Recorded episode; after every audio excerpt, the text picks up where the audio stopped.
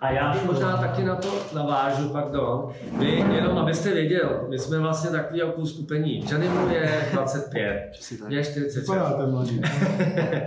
A on je, Říkali jste si to tak zachovali, ale starý, ale... youtuber, takže, takže taková ta sociální sféra a to, hodně followerů za sebou a tak, povědomí. Jiný a, média prostě, no. A jiný média. A jenom jako jenom abyste věděli, tak eh, nás teda baví, doufám, že to bude bavit i vás jako hosty, eh, ty odlišné pohledy a vlastně i odlišné eh, zájmy, i když témata jsou jako Ta perspektiva je jiná trošku. no. ta, jsou jako stejný, ale vlastně perspektiva je jiná a, je vidět, jak nás zajímá jako každého něco jiného.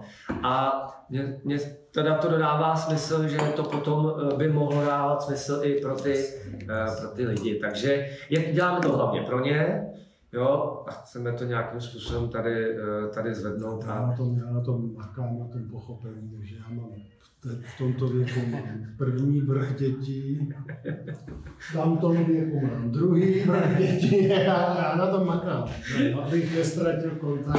a, a hlavně já, ještě, nechci být dlouhý, ale eh, vždycky jsem si říkal, já nechci být takový taťka, který ztratí třeba přehled o muzice, o tom, že se tam stane taková hrozná díra. A vždycky jsem říkal, já takový nebudu. A musím říct, že se mi to děje, aniž bych to chtěl, že to prostě tak nějak je. Taky cítím já už. A já, já potom už některým věcem tady mi vysvětluje, Dany, jako kdybych byl z jiného světa a vysvětluje mi ty pohledy a přitom se snažím a, a, a hledám ty mladý a, a děti, ale eh, ne, ne vždycky to jde prostě už. Já jsem byl vždycky strašně vlastně považovaný za aktivního, kreativního člověka. A když se vždycky zeptali třeba novináři mých dětí, co má táta nejradši, všichni říkali lyžování nebo paragliding, no tak buráky, televize, kola. Já vlastně, jako mě nejvíc izolují moje, moje nejoblíbenější činnosti, což je prostě já odpočívám jako pasivní člověk, já čumu. Mi zavřeli bary, takže já jsem strašně rád prostě v baru koukám. No tak samozřejmě, že to, to jako stoupá lenost a už, jako s tím stárnutím už to není takový jako divočí. A já to třeba vidím jako u táty právě jsme byli, že sociální sítě a tohle, na to nadává, ale používá Facebook. A je tam vlastně, jako furt to projíždí, jako baví se tím, jako, že se nechává zabavit to, no, televizí, novinama, už je to jiný formát, ale nadává na ten formát. Tak já si myslím, jako, že to tak bylo vždycky, že lidi nadávali na Elvise, na Madoru, na, na, na, Já začal kvůli, kvůli tomu, kvůli jako senátním volbám, jsem vstoupil do toho, do, na to Facebook a Instagram a samozřejmě, že prostě jako, jako všechno, jako já nevím, televize nebo jako, a předtím noviny, tak jako každý médium má svoje obrovské výhody a má svoje prostě stění stránky, jak ten Facebook, tak tam jak prostě to je hrozný je, jak a ty politice to tam, jako, jak jsem si čuchnul jenom senát, malý senátorek, malý neza, malá nezávislá kampaně, co já jsem se o sobě všechno dozvěděl na tom Facebooku.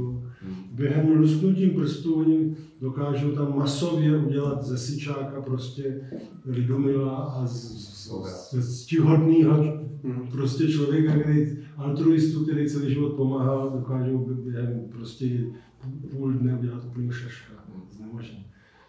Tak samozřejmě, jako jak tohle obdivovat, to, to nelze obdivovat. A to, no teď, já jsem na, na té Praze jedna vlastně jako etablovaný těma senátníma volbama, přestože byly na dvojice. No a tam, je, tam jsou ty facebookové skupiny, a tam míra ty agresivity, jo, neúcty, prostě špinění, jenom protože má člověk jiný názor, neschopnost si prostě někoho poslechnout, co se mezi čtyři bylo, jestli to nelíbí. A teď jako, když na to nejste zvyklí, jo, prostě jste v nějakým, jako řekněme, věku, něco taky máte za sebou. S proměnutím jako, jako kluk, který asi v principu tě vážím, nikdy bych neřekl nikomu jenom protože je mladý, že je hloupý nebo něco, tak právě ty mladí mě říkají, že jsem tak byl. Protože každý má názor teďka fakt. Dřív to prostě jako mohl si tak nějak pod, pod A já? kousy, teď už to má každý. Jsem si, si řekl, já tam budu, prostě já tam polezu a budu hrdě držet svůj favor. Teda to je hezký, protože my jsme měli tuhle tu debatu přesně o tomhle tom Janem, protože on někdy vy- vytahuje na těch uh, témata, které uh, můžou znít třeba moc pravdivě nebo moc arrogantně, nebo jo, že potom, jako když je to moc třeba upřímný a, a ta smužka, nebo těch ta, ta, ta, eh, to, to spektrum těch názorů a těch hejtů a všeho možného je tam jako fakt jako velká, tak eh, taky to, taky jsme to jako, a jestli je to prostě, že to je to anonymita, nebo jestli je to, že to je zkrátkovitý médium, ale zase přitom silný, co vlastně to Ale taky je tam blbý, tam je blbý a vnáší se to do toho, že se toho zneužívá. To znamená, že je tam někdo za nějakým účelem a i kdyby druhý byl svatý a řekl pravdu pravdoucí, tak oni za každou cenu budou říkat, že to pravda není. A potom jsou tam samozřejmě falešní profily, je tam tam masa lidí, kteří vlastně zase z nějakých prostě mají, mají, to, mají to za úkol, prostě tohle je jejich kandidát, který jim dal 200 tisíc, tak oni si zřídí 20 profilů a tam napíšete, že dneska je hezký den a oni ty si blbý, dneska je přece ošklivý, ty si blbý, ty si blbý. 20 lidí napsalo, že ten den, že to je ošklivý. No tak většina si říká, že je to ošklivý, tak asi, asi nemám pravdu. A on je to ve skutečnosti tam nějaký chlapík, který dostal Že to dělá za někoho. Prostě v té politice přeci jsou ty falešní profily, které běžné. třeba na bulvár, není to podobné, jako že si spousta celebrit tady v Česku taky, myslím si, že to nebude jenom v Česku rozhodně, Kupuje ale si kupuje prostě jako špatnou popularitu. No, blbý, ale no, jako, samozřejmě, jako tam, já se, jako já se celý život snažím odlišit lidi, kteří lžou, kradou, neříkají pravdu od těch, kteří lžou, kradou. I tam, jestliže někde nějaký umělec si sám dává na premiéře kytku, já to taky zažil. Taky jsem jako hrál, jsem si přičuchnul divadlu a stál jsem tam vedle a tam prostě herečka si nechala, jakože si koupila kytku To nejdělá. Dala ji prostě svému tam nějakému známému a po představení jí šel dát to kytko a to je, to je pro mě. No tak já jako na Facebooku, tak v životě prostě to odlišuju, to neznamená, si bulvár je bulvár, taky, tak se smíříme s tím, že to jsou prasata. Taky prostě vlastně... To určitě ne. no. My jsme se bavili o tom, že tam je vždycky právě ty extrémy, ty dva protipoly. Většinou tam je ten člověk, který řekne, jo, to je Bůh, tohle ty názory zastávám, anebo řekne prostě fakt nějakou úplně nedávku zbytečnou, která prostě fakt jenom má toho člověka poškodí a hodí negativitu. A to je jako, jako prostě člověk nemůže vnímat ani jedno výsledku. Prostě Ale člověk musí být opravdu jako sebekritický, znát se a být schopný si představit, že nemám pravdu. Prostě to je No to základ. rozhodně, ale podle komentářů, který napíše, nemáš pravdu jenom, tak No to je jistě. to je prostě k ničemu. Já si vždycky, když argumentuju, a to mě, já jsem učil, to mě naučila škola, tak vlastně, dokud člověk nesformuluje názor, Mhm. tak ho nemá. To je pravda. Strašně těžký, protože musí obhájit názor, to je až tvorba toho názoru. A vždycky si představuju, když si ten názor snažím udělat sám, jak přede mnou prostě argumentuje ne nějaký blbej, prostě blbec, nebo vepřed nebo někdo, koho si nevážím, který má černobílej svět. A inteligentní, vzdělaný člověk, který mi říká argumenty, jako kdybych je vlastně říkal já. A až teprve, když to takhle jako obhájím, tak to má nějaký, nějakou váhu. Jo. A jinými slovy, vždycky si musím v té diskuzi představit, že nemám pravdu. Nemůžu říkat, to je kreté. Kdy pokud teda samozřejmě se nebavíme o nějakých úplných, dneska je den a, a nebo teď je den a, a za chvilku bude noc. Pokud je o jako nějaký složitější věci, no tak přeci hned neřeknu o někom, že je to nebyl, no, protože má jiný názor. No, pak už ty lidi jako spíš nenaslouchají, takže jsou, mají jasně daný, vlastně už jedno, co říkáte, jo, to prostě se, zase, takže jsem tady dával příklad s tou, eh, že eh, buddhismus říká, eh, musíte být jako otevřený, no, jestli otevřený prostě mysl, to znamená prázdná nádoba, aby se tam teda nějaký ty názory mohly nalejit, ale pokud je plná, tak už vlastně do ní nic nenalejete, jo, takže i mít tu chuť, být otevřený, že i něco, uh, něco jiného může přijít a pustit to tam. Jako. Takže že někdy to je takový, jako narážíte těma, mluvíte, mluvíte, ten druhý vlastně jakoby poslouchá, ale přitom ne a je to. Tak, ale eh, je to i takový hezký jako úvod, si myslím, že eh, Johnny to určitě, eh, určitě využije, ale to můžeme doplnit, jestli chcete Eh, Takže to bude vlastně přesila trošku. Jednomu. Ma- Malinko jo, malinko jo a já teda, jestli teda dovolíte, dovolíte tak já bych uvedl a chtěl bych uvítat tady dnešního hosta našeho podcastu Butovka nás baví, Petra Fejka. E, takže vítám vás. Dobrý den, děkuji. My už si hodinu povídáme, takže teď už to začalo. Teď už to začalo. A podíváme se jako příjemně o tématech, které určitě tady ještě, ještě zazní a ještě se k ním budeme vracet. A já bych uh, Petra Fejka představil jako velmi Uh, někdy tomu říkám i renesanční, uh, renesanční člověk, uh, protože jednak je hodně kreativity, hodně tvorby, hodně činností různým, různým směrům a v každé té činnosti je i ten úspěch a, a je tam nějaká ta hodnota.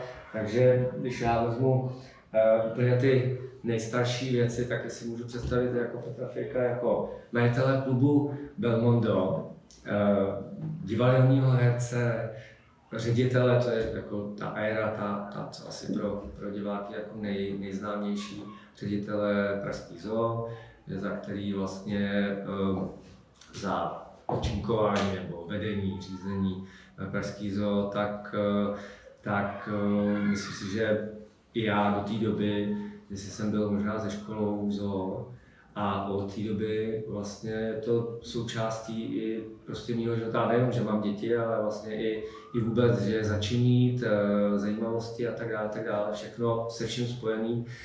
Eh, krásný PR, krásné věci, nový mláďata, výběhy, co všechno se buduje a tak dále. Takže už taky mám jako proč, nebo větší důvod eh, tam chodit. Určitě jako ředitele zase úplně něčeho jiného Českého domu v New Yorku, který eh, asi to byla zase úplně jiná, můžu říct, divočina, protože zvířata v zoo, ale ten New York přece jenom je to taky taková jedna velká džungle, takže taky něco úplně jiného. Teďka uh, politika, uh, krásná knížka, kterou jste, kterou jste vydal, vlastně jak, jak o té práci, o té činnosti, o zvířatech, o všem. Uh, o zoo. A, takže to je, to je uh, teďka náš dnešní host a my jsme se mnou, žádný má první. Ale vy jste, jestli můžu vás přerušit, můžu, vy jste mladší. to nebyly samý úspěchy, to jste jako trošku přehnal, protože samozřejmě, že jako um, v principu, já jsem učitel, vy jste to neřekl, já jsem vlastně profesi učitel a já někdy závidím vlastně lidem, kteří se drží celý život Eh, svý profese, protože já takový osud nemám. Já jsem to vlastně pojal manažersky, vykročil jsem jako na, na cestu střídání, eh, střídání eh, působišť a dokonce i oborů, kde se snažím prostě zabojovat, aby, aby, to, aby to bylo lepší, aby lidi fungovali, ale musím teda říct, mi 56 let, že si nejsem úplně jistý, jestli je to vlastně je to sice moje cesta, ale jestli je to cesta ideální, protože ona má taky svoje handicapy. Když děláte doktora celý život, tak fakt pracujete na tom, abyste byl dobrý. Já vždycky začínám znova a nikdy nevím, jak to dopadne. Mě to samozřejmě rajcuje, odpovídá to mojí povaze, ale já ve výsledku, když mi někdo řekne, ty vlastně vůbec nic neumíš, tak je to vlastně pravda. Já osobně tam jako cítím určitý handicap. A za druhý, to nikdy to nebyly jenom úspěchy. Jako září ta zoologická ale e, třeba to Český centrum, já jsem utek po roce. Já jsem utek z toho New Yorku ne protože by se mi nelíbil, ale protože jsem nedokázal e, jako tu, tu, tu budovu, kterou jsem měl na starosti, změnit. A to byl můj úkol. Já jsem tam měl na čtyři roky a po roce jsem bouknul do stolu, prostě tak sakra, buď bude pomím a, a změní se to nebo ne a oni mě zamávali a nedá se to považovat za úspěch. A pak jste vynechal český dráhy, kde jsem byl čtyři měsíce a tak umytej zadek, jako jsem měl po těchto těch měsících, jsem v životě neměl. Ale já to říkám, protože se toho nezříkám a že to vlastně patří k mojí životní zkušenosti a i neúspěchy zkvalitňují tu cestu. Takže jenom abych to usadil do takových jako mezí, ne, ne všeho, ne všechno, co, co mám za sebou, je jako super, ale neznamená to, že když je tam nějaký neúspěch, že je to nějaká vada, nebo že to je prostě jako v principu handicap. Jo? Tak je to, abych tomu dal trošku jako roz, rozporuplnost. Jo, já to... Nejenom krásnou, čistou ne, já tomu, já tomu rozumím, protože uh, trošku jako taky mám životně uh, podobné podobný cesty a já říkám, na ten život je i změna. Vlastně změna je život. Jako, je, ano, to trošku jako já někde tady vzadu, eh, výchova konzervativní, máš pracovat 30 let v jedné fabrice. Eh, co, co když si představíte zase ten život toho, toho člověka, jo, kolik věcí tam jako dokáže přibrat nových, potkat nových lidí, uh, obohatit se a jak se jako posunout, to zase jako tam třeba v tomhle tom není. No. Takže já tohle to beru jako i úspěch je. Říká se, že můžete být čím eh, chcete být. A, a vy jste se vlastně vždycky se, se rozhodl a byl jste vlastně tím, nebo tím a byly to i proti, protipóly, jo? takže uh, ať už jako uh, učitel a majitel klubu. Jo? To, to, někdy to nejde k sobě, protože ten klub to je, to je punkovina nebo punk trošku, je to taková divočina, asi mládí a všechno, učitel zase pravidla. Takže eh, mě, nám se to dneska to je plný takových, jakože ty, ty extrémy, bavíme se tady. Rozhodně je o čem povídat. By to bylo, samozřejmě jako kvalitu lze najít doktora, který pracoval celý život v motorském nemocnici. Je ano, to, to jako nechceme rozhodovat. Zachránil a pomohl tisícům lidí, samozřejmě, tak to je dokonce možná hodné jako hlubší váhy a cti nebo úcty. Ale uznávám, že bavit se o mý kariéře je, to je punk. Jste to jako z těch oborů skákal třeba, že hledáte to, co vás baví opravdu, nebo je to to, co vás naplňuje, nebo je to Děláte jako to, co já vás... myslím, že to odpovídá vlastně moje, moje, mojí povaze, prostě výzvy. Jakmile no. někde něco dokážete a vlastně se to dostane na určitou úroveň, tak, tak vlastně mě to ne, pro mě to není okamžik, kdy si řeknu výborně, teď si to tady užiju. to oslava, je to prostě další hledání cíle. Okamžik k dalšímu hledání. Tak změna životu pro mě to je přesně jako člověk si zvykne. Chce jít prostě dál, ať bude mít cokoliv, tak vždycky si zvykne prostě na to, co má. Jako, když to, to hrozně chce, 20 let, když to dostane, tak prostě si zvykne a stejně potřebuje další věci. Takže jako, No. když jsem učil, fakt, já, jsem, já snad jsem nikdy tolik nepracoval jako v té škole. Učil jsem tři roky, fakt jsem tomu, do toho dal úplně všechno. Ale tam byl obrovský materiální handicap po té revoluci, že já si fakt nemohl koupit. Já jsem si koupil čtyři knihy a byl jsem mimo rozpočet. Ten klub, to byla touha stát na vlastních nohách a, a, a bylo to opravdu výborné. Já jsem se naučil spousty věcí, ale zejména té samostatnosti. A po těch pěti letech tam došlo k tomu, že, že jsem se začal míjet mentálně s tím, co jsem sám produkoval. Já jsem stárnul mm-hmm. a tam se prostě odehrávala divočina, jak jste řekl, ale taky jako hodně alkoholu a mladiství tam byly a zanášely se tam drogy a agresivita. A já už jsem začal vlastně spíš jako soucítit s těma rodičova, kteří čekali před tím klubem, v jakém stavu ta ratolest vyleze. A najednou jsem říkal, no to už není můj svět. Primat bylo to bezvadný a musel jsem jít dál. Pak přišla zoologická a tam vyloženě šlo o to, že jsem to dělal 13 let a opravdu vlastně se, se to podařilo. A po těch 13 letech, ale tak buď tady budeš do konce života sedět na té židli, a nebo prostě půjdeš zase dál. A, a mý povaze opravdu odpovídá. Prostě jít dál a v té situaci jsem pořád, Teď ten covid mě zrušil moje projekty, na kterých jsem pracoval a jsem zase na bodě nula. A ve mně to vůbec nevyvolává nějakou tíseň. Mm-hmm. No, naopak. Zdravý sebevědomí je tak. i v tom, jako, že víte, že prostě jako můžete do oboru, který třeba nesouvisí s tím, kde jste byl předtím. Jakože fakt tohle je O povaze, no, opravdu. A já tady vnímám zase tady jako z mý pozice, je tady jako uh, řízení uh, tady provozu uh, na Gutovce, tak uh, já to vnímám jako, jako právě to kladný, jako, protože vlastně to gro je nějaký, nějaký nastavení v té hlavě, je to manažerské, jestli to je teda zo, nebo je to to, nebo to, tak, uh, tak máte asi podobný přístup. Uh, já si chci jenom možná vypíchnout třeba tu zoo, co, co bylo to, proč se to jenom začalo dařit? Jako bylo to, že jste, protože je to i o, eh, je to i o nějaký součinnosti, umění komunikovat třeba i právě se samozprávou, se státní zprávou. To lezdy pro manažery soukromých eh, firm není eh, tak jednoduchý, protože ta retorika a ty, ty potřeby a vůbec jako to nastavení je trošku někde jinde.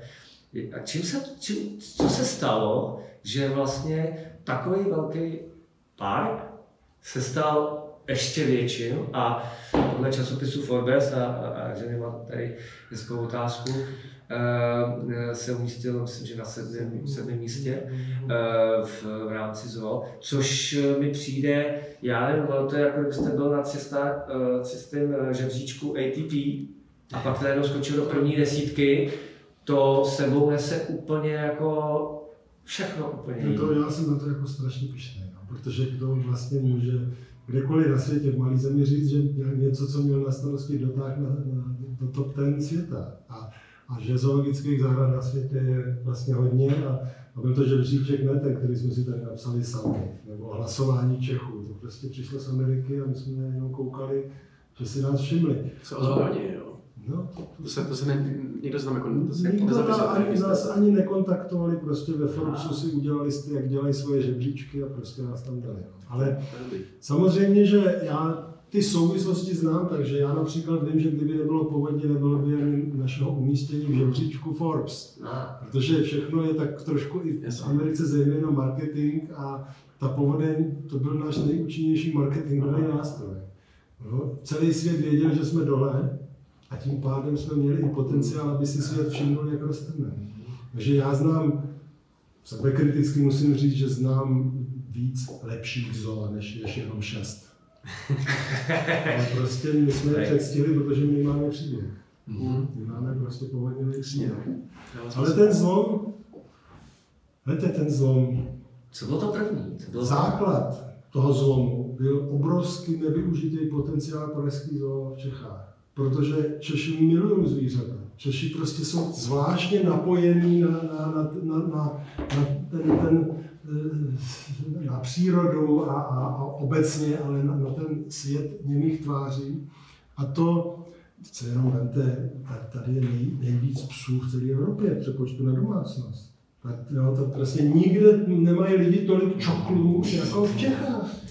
To je, to je ale řádově, to je třeba pětkrát, osmkrát méně Francie nebo Německo, sousední země, Rakousko. A u nás je prostě psů jako psů. A to je, to je 2 miliony psů na, na, na, na se to přepočítává na, na domácnosti. To se skoro každá druhá domácnost má u nás čokolád. To nenajdete nikde v Evropě. To, to je prostě, a zoologické zahrady, tady máme 10 milionů obyvatel, 6 milionů chodí do zoo, to je taky vynikající číslo. Ale já jsem přišel v roce 97 do té zahrady a to prostě bylo, byla zanedbaná ná- k návštěvníkům nepřátelsky se chovající zahrada, železářství, prostě kam podinvestovaný, kde jako by to nikoho nezajímalo a prostě dobře, tak co to, co to je zoo, no tak něco pro děti, když tahají rodiče za šlost, no tak je tam vezme a, a pak tam jdete a vlastně slon tam takhle uvázaný na řetězu přešlapuje a kočkovitá šelma chodí v kleci sem a tam. Já jsem vlastně na tom byl stejný, já jsem se vždycky těšil do zoo a odcházel jsem jako rozčilený. Já jsem se vlastně toho výběrového řízení zúčastnil jako rozčilený návštěvník. Že zoo s, s takovým potenciálem vypadá takhle uprostřed vlastně velkoměsta.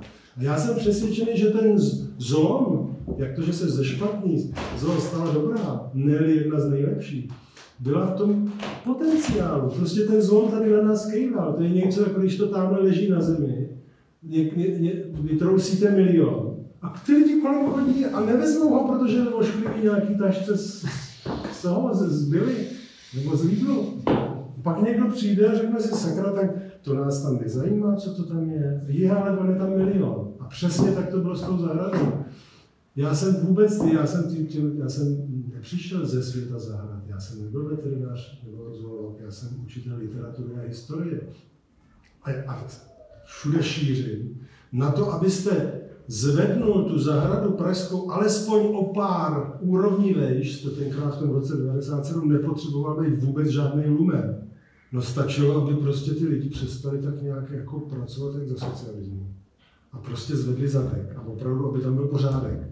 Protože tam tak nějak nikdo nehlídal na branách. Krmení prostě stálo 14 milionů a, a, a no teď vlastně ty zvířata potřebují žrát, že jo, tak jim dáváme to nejlepší, tak 14 milionů, je to hodně nebo málo, kdo to má posoudit? No já jsem to začal jako první posuzovat a zjistil jsem, že za, když jsem odcházel, tak to taky stálo 14 milionů tu krmení, ale měli jsme těch zvířat čtyřikrát víc. Prostě to, že lidi pracovali se zvířata na to neznamená, že mají svatozář nad hlavou, že my se nemusíme kontrolovat, protože my přeci jsme jiní než ty lidi v kancelářích nebo v továrnách, nebo co dělají ten biznis. My tady máme rádi zvířata. Prostě houbeles. Podnik je podnik, firma je firma, tam to musí prostě lítat, je někde ředitel, musí prostě rozhodovat, ty máš ty úkoly, ty máš na ty úkoly limit peněz a sám se za ně zodpovídáš. Dát tomu normální pravidla. Za druhý, no, jestliže mám ve zřizovací listině napsáno, že zoo je tady kvůli tomu, aby, aby, aby navázali pozitivní vztah lidí k přírodě, no tak nemůžu ty návštěvníky vyhánět Karabáč. Jestli někdo považuje za dobrou filozofii pro zahradu, aby zvířata tady měly co nejvíc klid, to znamená, aby sem chodilo co nejvíc méně lidí, tak je to pro mě rozpor, je to nesmysl. Protože, protože samozřejmě chraňme ohrožené druhy, to je samozřejmě. Ale nejvíc pro tu přírodu uděláme, když budeme pozitivně ovlivňovat ty strůjce toho negativního tlaku, civilizace lidský vůči přírodě. My přeci jako neizolujeme tu zahradu nebudeme si prostě chovat koně převalského nebo 20-30 ohrožených druhů a nezajímat se, co se děje okolo nás. Naopak my musíme šířit přece tu osvětu a vztah k té přírodě, aby, aby, to, aby jsme změnili chování lidí. No jinými slovy, je na tom něco jako strašně jako, jako záhadného, tajemného, vymyslel jsem něco, vůbec jsem nevymyslel, jenom se chovám normálně. No a když se dívám na nějaký zvíře, zoo a chci, aby v lidech vyvolala příjemný nebo nějaký pozitivní pocity, no tak snad nemůžu lidou a zavřít do, do, do, do klece. Tak nemůžu se dívat na lišku, která na dvou metrech čtverečních přichází sem a tam, tak nemůžu slova uvázat na řetěz. Vůbec nic světoborného jsem, jenom jsem tam dělal normální věci, které by udělal úplně každý. A kruček po kručku najednou se ukázalo, že když začneme dělat hezčí expozice, začneme se k tím lidem chovat a začneme trošku se zajímat o peníze a o to, jak, jak, jak, jak, jak, jak organizujeme práci, aby každý dělal to, co má, tak najednou začne chodit víc lidí, najednou máme víc peněz než dřív, ty lidi přinášejí peníze, ty lidi přinášejí peníze na to, aby jsme zase to mohli dávat do zvířat. Najednou máme na to nejenom to dávat i do, i do expozic, ale i do ochrany zvířat. Prostě širším měřítku, třeba někde tam prostě v Krkonoších nebo ještě dál za hranicemi, klidně až prostě tam v Indie. A najednou prostě si všímáte, že prostě se stává lepší zahradou. A vůbec nic světoborného jste nevymyslel. No a pak přišel ten další podnět, a ten už je výjimečný, a to je ta povodeň, o který bych mohl mluvit prostě, prostě hodiny, protože Ona nám vlastně pomohla, že všechny ty kůči, všechny ty barabizny, ty klece, které jsme postupně plánovaně bourali, smetla najednou a vypořádali. Jasně. A my jsme v tom neviděli tragédii, my jsme v tom viděli výzvu a začali jsme prostě, jednak nám strašně pomohla veřejnost, za, za, za pár prostě týdnů a měsíců 50 milionů na účtu. K euforii veřejnosti se přidala pojišťovna, která si nedovolila nás vošulit. My jsme zahradu pojistili rok před povodní proti povodní. Předtím si s tím nikdo nevěděl rady, tak zahrada nebyla pojištěna, tak se nechal pojistit a za jeden milion jako pojistky jsme dostali po povodní 167 milionů pojistného plnění. To tu zahradu, zahradu zachránilo. No to už bylo přes 200 milionů, pak se přidal magistrát a za 400 milionů jsme za tři roky neuvěřitelně intenzivní práce, kdy se vlastně postavilo to, co se v jiných zahradě staví 20 let, tak my postavili za tři roky. A za těch 400 milionů se zvedla návštěvnost během tří let z nějakých 600 tisíc, když jsem nastoupil, tam bylo asi 450 tisíc, my jsme to během prvních pěti let, 97 až 2002, dotáhli o 600 tisíc. Když přišla povodně, tak jsme byli na nějakých úrovni 600 tisíc. A jak jsme zrekonstruovali tu zahradu po povodní, tak během tří let to vyskočilo na 1 300 tisíc. A z šestý ligy jsme najednou ty kšandy vedle prásky, jsme najednou prostě v první lize. Ale my jsme si to v podstatě ani pořádně nevšimli, my jsme prostě jenom dřeli nakopli tou povodní, aby jsme zlomili ten, tu, tu, ten, tu osudovou tragédii a ono se to prostě takhle stalo. A proto já říkám, ten potenciál ten Ta tady už dávno mělo chodit milion 300 tisíc lidí. Takže jste mi nahráli tady jako uh, jednak uh, vůbec tady sedíme na Gutovce a, a něco podobného vlastně tady vidíme, vidíme taky a jak je tady potenciál, jak se ty věci dají uh, změnit. A hrozně hezký je jenom přístup k lidem a dělat to, dělat to pořádně. Vlastně to stačí používat nějaký, jste použil cit, selský rozum, uh, kombinace Pomohlo tomu i nějak, že tohle, že jste našel nějakou cestu, protože i ty uh, uh, politici, kteří rozhodují, jste příspěvková organizace, takže rozhodují, že vám dají i nějakou jako volnost, tím, že tomu třeba tolik, že neviděli tu tašku, tak vám dali volnost, abyste mohl vlastně, abyste tam autonomně mohl aspoň, a to je taky důležitý pro manažera, mít trošku uh, té svobody, možnost té tvorby rozhodování. Samozřejmě za určitou odpovědnost a tak dále, ale bez ní bez neustálé kontroly, jestli takhle a Karel to chce doleva a ten to chce zase doleva a on za mě říkal, že by to chtěl nahoru, tak, tak bez tohohle toho, nebo s tímhle tím se to dělá uh, špatně. Že? A to je strašně zajímavé, jo, co jste řekl, je zajímavý point a já to tady v té knižce, kterou jste zmínil, tak, tak o tom píšu.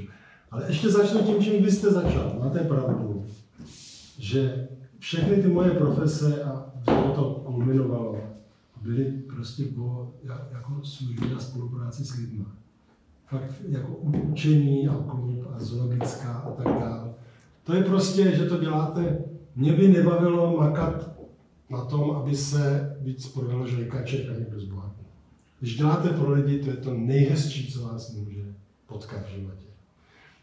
Musíte mít v sobě určitou jako, určit pozitivní vztah. A to já mám. Já prostě mám rád lidi. A jestli ho máte, tak je prostě nádherný pracovat jako s lidmi. Protože to je, bez, to je, to je, oni vám dali bezprostřední satisfakci, že vlastně jako to, to, to má smysl. Že jo, oni vám dávají, hele, jsme spokojení, seš dobrý. Já neznám nic lepšího.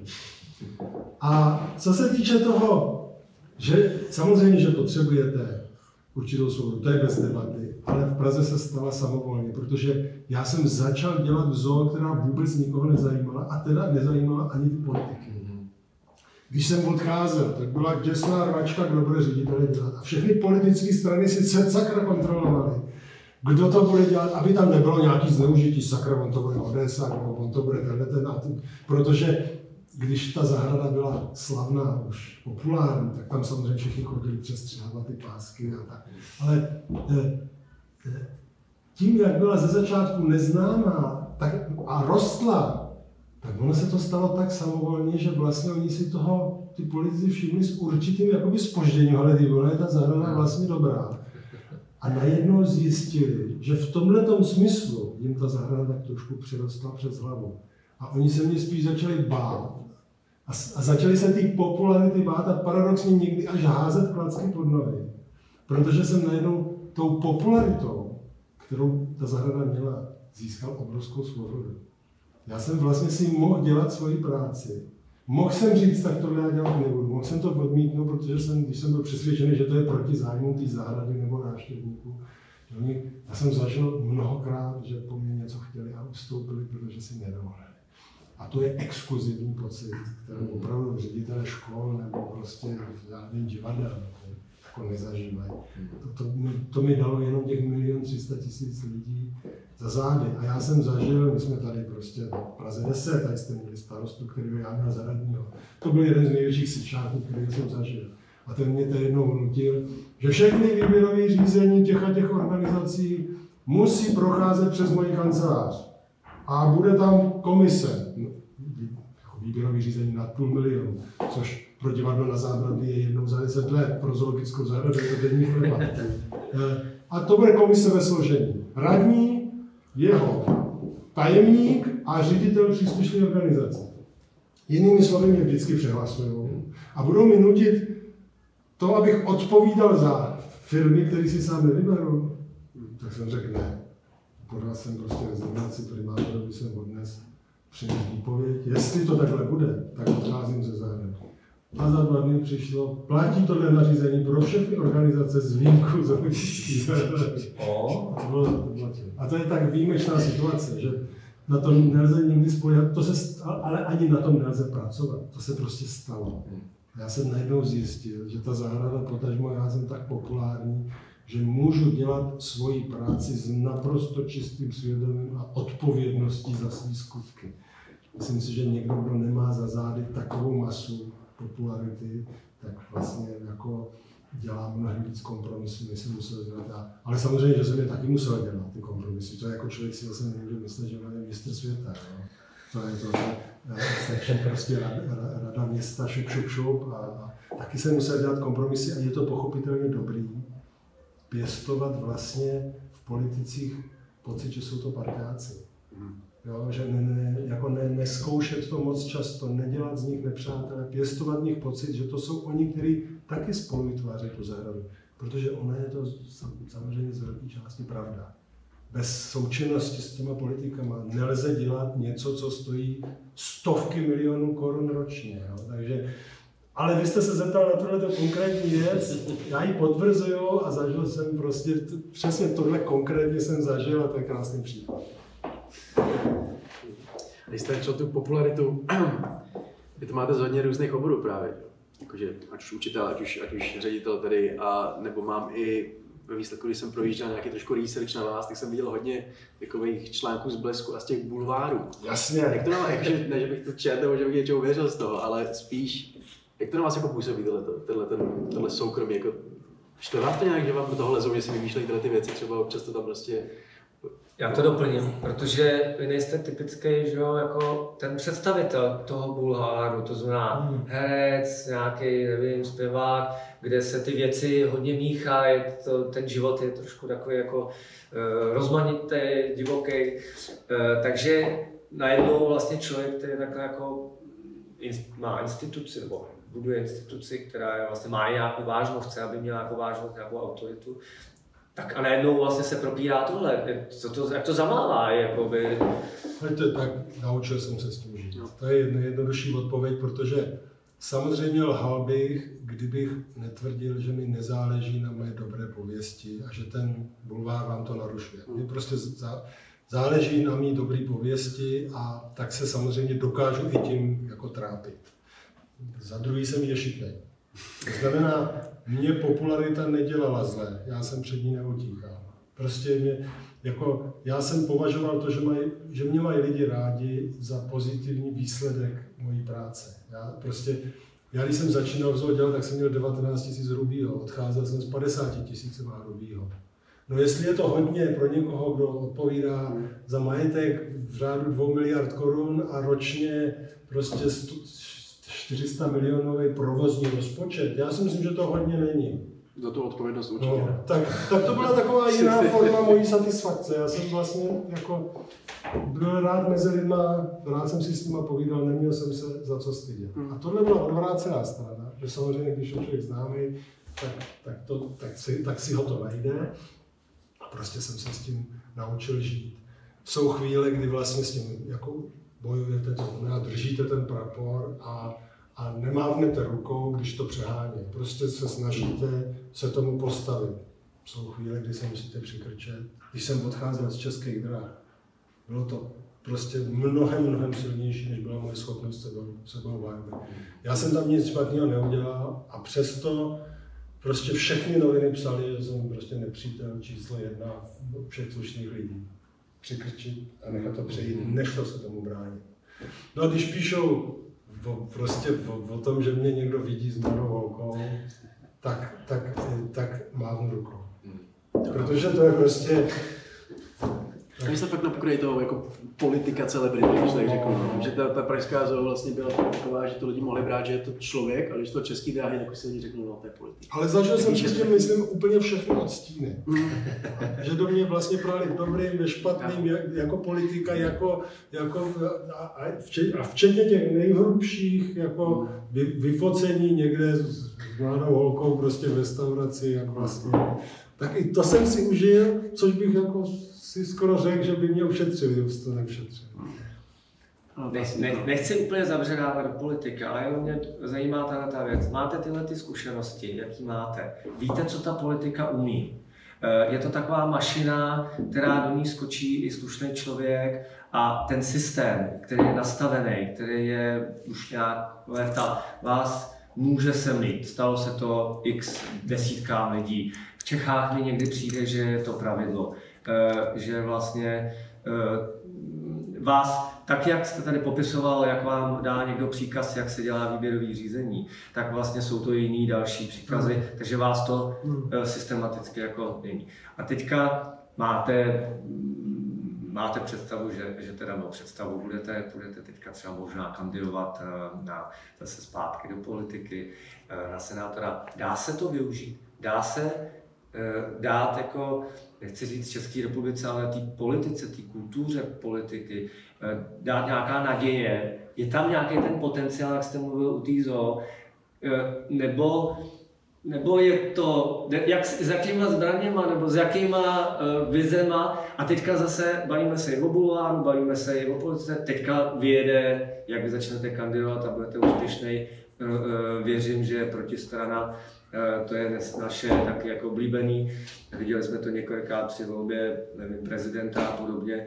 Eh, vytáhne se prostě nějaká věc, která nedokážete na ní reagovat, eh, blíží v tu chvíli vlastně. Jak dokážete už teďka po těch zkušenostech i z různých oborů a, z, i s tím všem, co máte za sebou, říct, já vlastně to zvládnu a tu politiku dokážu no to, to říct samozřejmě nedokážete. Ani, víte, ani do té zoo to jako nešlo říct na začátku. To mě mohlo semlít. Já jsem mohl po čtyřech měsících odejít se stejně umytým zadkem jako z těch českých drah, protože jsem nepřekonal to první období, který je prostě určený k černé práci. Mohl jsem odejít během povodně jako vrah slonu, víte, já prostě tam nemusel zastřelit, nechat zastřelit slona a hrocha a bojoval jsem několik měsíců o svůj kredit a spousta lidí si přála, abych odešel s cechem vraha to s celoživotní jakoby, ostudou. To nikdy nevíte, jak to dopadne. Prostě každá výzva je riziko a s tím do toho musíte jít. Uznávám, že politika je takový jako, jako mnohem vratčí pole než zoologická zahrada. Tam vlastně skoro ani, tam i když se vám daří, tak nemusíte být jako vítěz, což v zoo, když se daří, tak to má nějaký aspoň objektivní kritéria. A já vlastně, mě jako mě, a taky chci říct, že já jsem zkusil senátní volby, kandidaturu do Senátu a to neznamená, že teď jako dělám všechno pro to, abych se stal politikem. Já jsem prostě něco zkusil. A jestli, a, a deklaroval jsem určitou otevřenost těm výzvám, jestli něco přijde nebo nepřijde, já to nevím. A do značné míry mi to jedno, protože já mám co dělat. To znamená, já jsem zkusil senátní volby a jestli třeba za 6 let zkusím senátní volby, anebo zítra přijde nějaká strana a osloví mě a já o tom budu přemýšlet, tak to já jsem jako veřejně řekl, že jako otevřenost těm, se neuzavírám a klidně do toho půjdu. A proč? No protože prostě jednak jsem zestárnul a strašně jako najednou mám prostě potřebu říkat nahlas svůj názor. Za prvé mě vadí, že se slušní lidi bojí chodit do politiky. Že vše právě každý říká, nebojí se toho, teď ti to zkazí renomé. A, a nakonec vlastně tou praxí a těma otázkama zjistíme, no, který blbec by taky tam do toho les, do, toho, do té džungle. A to není dobře, protože předáváme jako vliv nad pravidly našich životů, buď sičákům, anebo těm mocným lidem. A to mě fakt jako, to mě vadí. A potom jsem už to někde řekl, teď nedávno, a je to dobře, já jsem to začal říkat takhle, formulovat během té kampaně. Já jsem se po té zoologické nebo po těch českých dlách jsem se trošku stáhnul. A, a prostě jsem žil životem, který nebyl vidět. A, a on paradoxně během těch deset let se ten svět strašně změnil. Sociální sítě prostě strašně zvečely. A z mýho jména se stalo to, to slovo malým, to, to, to, je, to je v podstatě jako nejmocnější skoro slovo tohoto světa. A já říkám, svět je plný fakeů. Fake news. A mně se to, mě to fakt jako vadí. Mně to nevyhovuje. A to, to nejcennější, co vlastně na svém životě vidím, je, že jsem se snažil budovat prostě ducha přítomný, rozumný pohled na svět. Být prostě vzdělaný, být ohleduplný, být tolerantní, být jako vizionář, to znamená ani moc konzervativní, ale ani moc prostě jako liberální, prostě být rozumný v první řadě. To se nechci ty zkušenosti jako vzít do hrobu, když, když celý život mě zajímala práce pro lidi a veřejná práce, já se ty politiky neštítím jenom proto, že se tam pohybují sičáci. Já jsem zažil i slušní lidi, kteří pomáhali té zahradě, nebo kteří prostě dělali i v politice jako dobrou práci. Tak já, já jsem prostě, mi 56 let, kdy jindy, to si mám říct v 70, jako, tak jsem to prožil jenom tím, že jsem nadával a nic jsem pro to neudělal. Já si myslím fakt, já jsem nemám za co stydět a jsem naopak v situaci naprosto svobodného člověka, který není zatížený tím, že musí splácet nějaký dluhy nebo musí být vděčný nějaký velký firmě nebo závislý na tom, kdo mu dá nějaký plat. Ne, že bych měl nějaký rezervy, ale mě to vlastně zase tak úplně netrápí. Pro mě je důležitější ta svoboda. No kdy jindy do toho vlastně jít a pokusit se zabojovat o to, aby ty pravidla neurčovaly jenom lidi, kteří mají jako opravdu peníze a moc. A teď to tak dneska v téhle zemi je.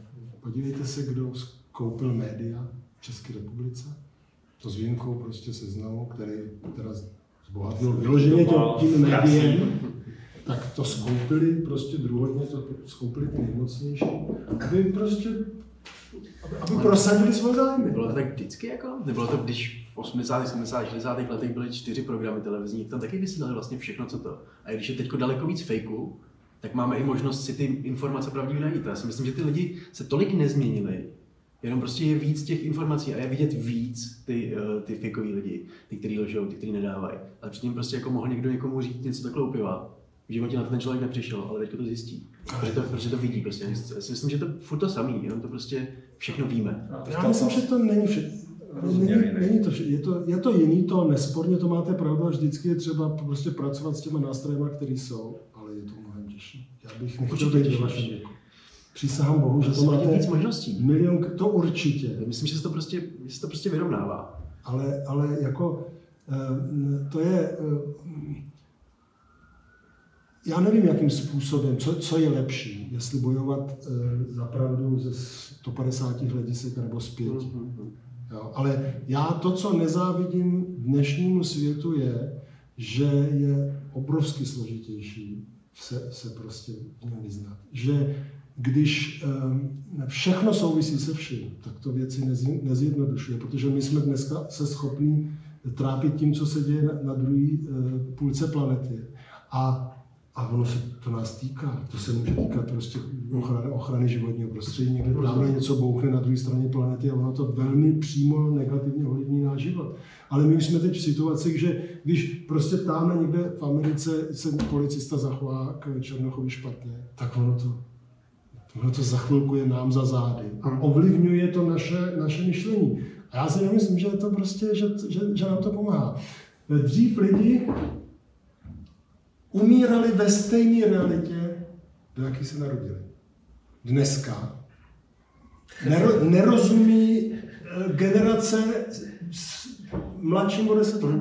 To určitě, to můžu říct jako bráchovi taky 9 let, taky, taky Myslím si, že to je pravěk. O mě si moje, moje děti myslí, že jsem se narodil v pravěku, že jsem dinosaurus. Je to dobře nebo je to špatně? Je to jiný. Ale já tvrdím, že to máte mnohem, mnohem složitější. Já nevím, no, jako když se to řeknu, tak je fakt, jak říkám, zase možnosti. Jako já teď můžu ve výsledku fakt nevím, dělat svetry. A prostě mám možnost toho se tím uživit. Ale prostě předtím, když bych chtěl, tak mám jako na výběr několik povolání, který jsem schopný se užít doktor, tohleto, tohleto, tohleto. Mám prostě několik příjmů nějakých médií, které mi říkají všechny informace, které znám. Nemám možnost jít na Google a koukat se na tohle maximálně do nějaké knihovny třeba. Ale prostě, že ten přístup ke všemu je natolik velký, že samozřejmě ty negativa musí být taky... A já to zkusím asi... oponovat, já mluvím o pravdě, já mluvím o velkých věcech. Já samozřejmě možnosti, rozumím. A ta, jak máte pravdu, že dřív ten osud byl mnohem víc předurčený, dneska je jako svobodnější, ten svět se prostě otevírá. V tomhle jsem jako obrovský jako pokrokář. Jo, když dneska říká, kdo hájí konzervativní hodnoty, konzervativní rodinu, tak já říkám, před stolety nebylo volební právo žen. Ano, to, to před stolety jste byl homosexuál, co před 50, tak jste strávil život ve vězení. Dneska pro mě odporný, nepředstavit. To právě ty, to, co si myslím, že je lepší, jsme tolerantní, víc cvičíme, jsme prostě jakože přesně ke gejům, jsme k ale představ, představte si, ale to, že když mluvím o těch opravdě, tak představte si, že uh, dneska je třeba strašně, vohodně těžší za nějakou velkou pravdu, za nějakou velkou hodnotu bojovat. Protože dneska vám ji z, z těch 150 stran každý s prstem v nose spochybní jako nic. Dovedete si představit, že by jako naši předkové bojovali za něco, za svobodu, za pravdu, za něco, jako v minulosti se o tom učíme. Dneska, že by dneska někdo za něco obětoval život, že by někdo za ně, prostě kvůli druhému člověku, prostě, že by mu pomohl proto, aby sám sebe nějakým způsobem handicapoval. Jinými slovy, ty základní hodnoty se vybojují tím, že se ty lidi semknou a že se na nich shodnou. Ta polarizace, ta rozpadlost vede k tomu, že my vůbec nevíme, na jakých hodnotách ten náš svět stojí. Já to třeba, třeba bych to za 10 minut řekl trošku jinak, ale v principu je to to samé. Já vlastně se strašně, já prostě obdivuju já nevím, prostě když se učíme o vousictví, tak já, já mám pocit, že jsem z toho stvořený. Když se mluví o, o Masarykovi, o Karlu IV., o Komenském, já myslím, že jsem z toho stvořený. Řekněte mi, na jaký osobnosti se dneska tato společnost shodne. Že je to fakt člověk hodný naší úcty. Ale zase, kdybychom viděli všechny informace o těch lidech, když žili, tak je taky neuctívám. Ale, Když si to máme tak jako Chaplin, víte, Tesla zase. Samozřejmě, ale to, že jsem podváděl svou ženu, neznamená, že nejsem slušný člověk. To, to, no, tak Elvis Presley zrovna teda, jak se oženil ze 13 nebo 14 let, jo, to se jako baví o jiných věcech, ale... Ale teď mě neberte za slovo. To, že víte o, o, o, o Havlovi, že, že měl podobný jako problém, jako každý člověk, nikdo není bysta. Určitě ne, určitě ne. Ale že, že to byl člověk, který byl ochotný za to, aby lidi byli svobodní do vězení, to je to podstatné, co, na čem bychom se vlastně měli shodnout. A my se na tom vůbec nejsme schopni shodnout. Dneska se divíme, jak to, že lidi všichni jako volí Babiše, hmm. když to je to, to je nějaká morální, jak, protože, jaká autorita to je, že dokázal zbohatnout? Jako já, to, to, to zbohatnout dokážou taky ty největší syčáci, bezohlední predátoři, kteří se nedívají napravo nalevo. A, a většina tohohle národa ho volí. Já bych si přál, aby se volili jako nějaký, takový nějaký hodnoty, na kterých se shodneme. Na čem my jsme se vlastně tou volbou shodli. Ale to je jenom, ale... ale jako, to je ta, jako, um, dostali jsme se k tomu, dostali jsme se k tomu, z čeho jsme, z čeho jsme vlastně, vlastně vyšli, že?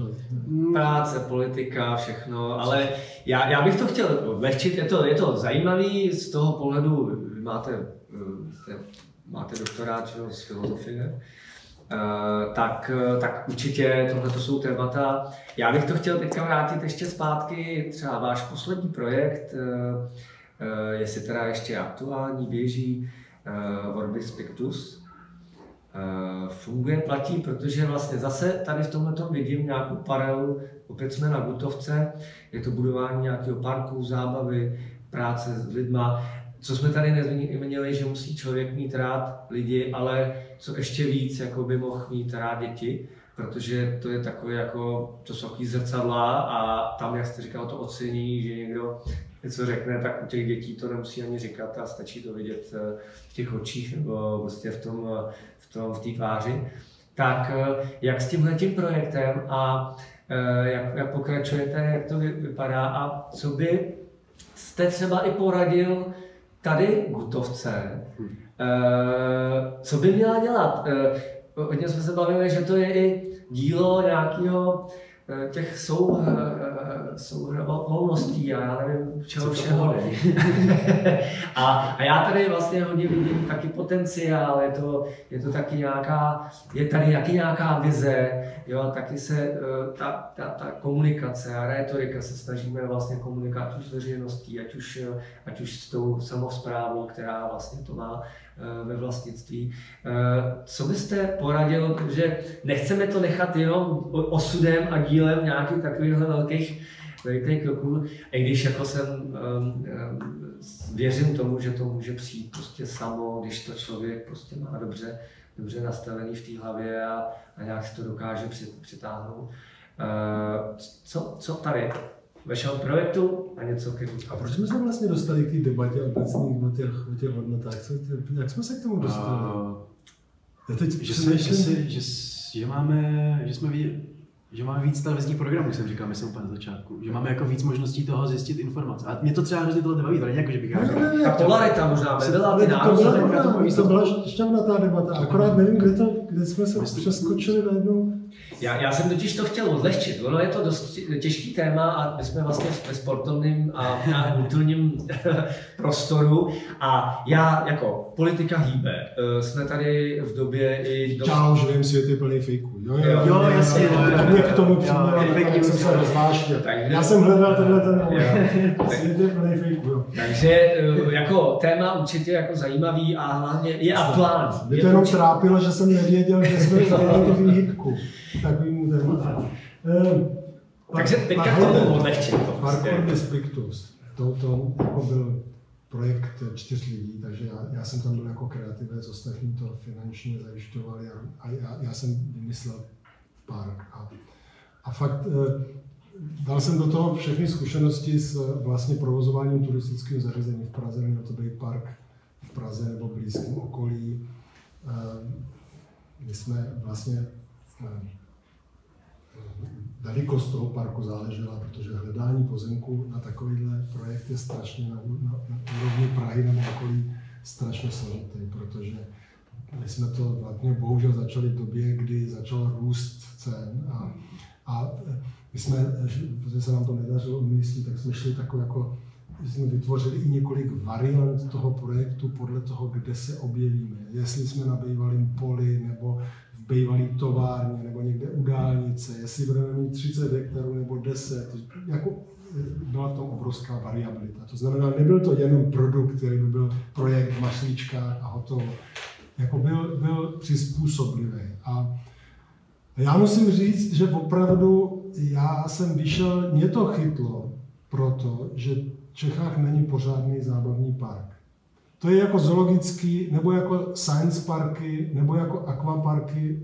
To je po celém světě úplně plnohodnotná součást toho, toho prostě leisure, toho, toho zábavního průmyslu. A v Čechách to vůbec není, kromě nějaký prostě takový drobností. A, já, a mně se to strašně prostě líbilo, protože já jsem samozřejmě nechtěl jít cestou jako nějaký licence, tam nějaký Disneyland, nevím, že jsem přesvědčený, že jako když řeknete Čechový zábavní park, tak si představí Disneyland nebo Matějsko. A oboje jsou extrémy, které prostě nepřipadají do česk, pro český prostředí jako do úvahy. Disneyland je cizí mentálně a Matějská je prostě šmíra, přežitá. Jo. A mě to právě rajcovalo najít pro ten žánr vlastně naší českou cestu, kterou já můžu ovlivnit tím, že prostě do toho dám jako do té zoo veškerý svůj, svůj kreativitu. Tak jsme vlastně vymysleli takový zábavně, kreativně, sportovně, divadelně nabitý park. Tam bylo divadlo, tam byli performeři, tam bylo spousty designu, tam byl sport, jsme si vymýšleli, ale my jsme si vymýšleli vlastní sporty, vlastní kreativitu, protože ten park měl svoje téma, to téma, to je tajný pořádek. A všechno jsme tam přizpůsobili tomu tématu. Takže si představte prostě svět trpaslíku, nebo prostě Gulliverův svět. A, a od divadla, prostředí, restaurací, záchodů, odpadových košů, zá, zábavních atrakcí, všechno je tam jako když jste ve světě trpaslíku. Samozřejmě, že to je pro děti, je pro rodiny s dětmi. Já si myslím, že to hrát. Prostě eh, eh, jak, jak jsem řekl, jak vlastně divadelní představení. Já znám zábavní park, který je vlastně zasvěcený tomu, že máte 20 divadelních představení, které můžete absolvovat a vždycky se tam odehrává, je to většinou historický téma, vždycky se tam odehraje někde bitva nebo nějaký, prostě nějaká historická událost. A je to vlastně fantastické. Někde jsou jenom atrakce, někde je zase sportovní, někde je vlastně jako přidat fantazie a kreativita. My jsme to všechno zamíchali do jednoho právě jednoho světa. A v podstatě jsme vytvořili umělý svět, kam když dítě vstoupí, tak prostě bude hýkat štěstím. Ocitne se v úplně jiné realitě, ze který když bude odcházet, tak si nebude přát nic jiného, aby se zase prostě vrátil, protože to tam bude všechno jiný a přizpůsobený dětskému světu. A je to přesně to, když prostě vychováváte děti a pak přemýšlíte jako starý, co si dáte na tu zeď. Když jste byl nejšťastnější, tak tam bude ten obrázek z toho mého parku. A nebo ze zoologický, Ty zoologický kopři. A takhle, je ještě, je to na stole pořád? A to dopovím, mě se to, Jo, prostě jo. se nám to, jako nám, my jsme se zasekli na tom pozemku. Prostě žádný pozemek k dispozici nebyl. My jsme vždycky prohráli v soutěži s nějakýma eh, rezidenčníma nebo obchodníma nebo logistickými projektama. A jak ty pozemky byly strašně drahé, my to prostě 3 hektary je málo, na takový park minimum je 15 hektarů my jsme to prostě jakoby nedokázali. A, a ty, ty poslední předcovidová situace byla, že jsme měli tři pozemky, o kterých jsme třeba jen příjezdovou cestu nebo změnu územního plánu řešili. No a COVID. A měli jsme investory. Měli jsme připravený investorský portfolio a ten COVID to. Takže nám všichni řekli, přijďte za pět let, protože samozřejmě, když se nesmí chodit do turistických zařízení, no tak do nich nebudeme investovat. Protože kdyby ten park teď stál a třeba byl ro- rok otevřený a přišel by covid, to byla katastrofa. Protože my jsme měli rozpočet, minimální rozpočet kolem půl miliardy. Tam každý rok se musí ty peníze těm bankám, ty úvěry se musí splácet a tam to bylo tak na, na, napjatý, že to se pravděpodobně oběsil, kdyby se to stalo. Takže vlastně všechno zlý něco dobrý, ale ten projekt spí. Ale je pořád v hlavě? No to, to je mašlička, ten, No, ten, ten se dá prodat, ale to takže, takže se čeká. to taky nepatří mně, on patří té společnosti samozřejmě. Ale, ale spí a já, já jsem prostě, já vlastně se, se rozlížím, co dělat. Protože na tom projektu teď pracovat nelze. A A a to, to, co byste třeba radil, protože vy jste prošel několik eh, fází, teď tohle bylo budování od nuly, dokonce jste tady popisoval, že si můžete vytvořit, někdy třeba i mně se to tady eh, stává, že těch ideí a těch nápadů je potom tolik, jo, a musíte mít nějakou sebedisciplínu to vrátit zpátky, eh, zpátky, co je reálný, co není. Byste si přál opravdu jako velkou pestrost a podobně, ale to nejde realizovat. Eh, Tak co, co jak, čeho se vyrovnat, nebo co byste, co byste doporučil jako No, nám tady do, do výjimky? Ale jako je pravda, že v tom segmentu, o kterém mluví- mluvíme, tak jsou vlastně z veřejných zdrojů hrazeny takovýhle místa, jsou vlastně bezprostřední konkurencí toho zábavního parku. Jo? Protože vlastně zadarmo poskytují něco, co, na čo se investují soukromí peníze a musí se vracet. Tady se vracet jakoby nemusí, takže proto my jsme- se jdeme tu cestou té tematizace, protože že, u nás opravdu se třeba in- investuje hodně do designu, aby ty děti měly pocit, že jsou v jiném světě. A třeba když je tam sport, tak u nás se nehraje hokej nebo nejezdí se na kole. U nás se vymyslí ten trpasličí sport. Takže jako český Disney, když to řeknu fakt jako hodně Ano, špatně. samozřejmě, tam prostě všechno musíte vymyslet. Tady my, my jsme vymýšleli extra lavičky, odpadové koše, Mhm. co se bude servírovat na stůl, jak se bude na záchod, jak bude vypadat ta toaleta, tak to jsme vymýšleli. Protože u nás se prostě čůrá jinak, než jak se čůrá všude jinde. A to byla ta přidaná hodnota. že tohle to je fakt jako přidaná hodnota, je skutečná pro Ano. A tady musí být, tady je přidaná hodnota, já předpokládám, že je to zadarmo. To je, Uh, ale sportoviště si platí. Jo, jo. Tak ale samozřejmě to je pochopitelný a to je za prvé, to je ta přidaná hodnota. To znamená, účelem toho vašeho zařízení je, abyste byli součástí dennodenního života. To je obrovská devíza. To je přidaná hodnota, lidi vás prostě vnímají jako místo, který město udělalo svým občanům. A to, je, to, to mám, myslím, že z 50% by to mělo prostě takhle fungovat, ty lidi by si to měli uvědomit a je třeba jim to připomínat taky samozřejmě. Někdy jsou zejčkaný, že mají pocit, že to je nějaký samozřejmě. A za druhý těch druhých 50% je, abyste prostě byli živí. Znamená, vy si se s tím nesmíte uspokojit. A tady se furt něco musí jako dít. Musí, musí, vlastně musí to být centrum společenského života. Tak, Takže jdeme snad dobře. takže jsme jsme dobře. Um, Musíme bohužel pomalinko končit, no. Je to eh, hrozně příjemný povídání, teda musím říct. Já teda bych si dokázal tady povídat dál a věřím ale na druhou stranu, že nejsme tady naposled. Ještě, jestli eh, jste ještě někdy určitě nás eh, tady podpořil. A uh, i možná, i možná nějaký právě tyhle ty myšlenky nebo, nebo nápady, které se týkají eh, toho, co jsme teďka se bavili úplně naposled toho parku. Takže moc krát děkuju za opravdu, ať už jsme měli tady, já jsem měl tady ještě další témata, ale Já jsem taky skoro.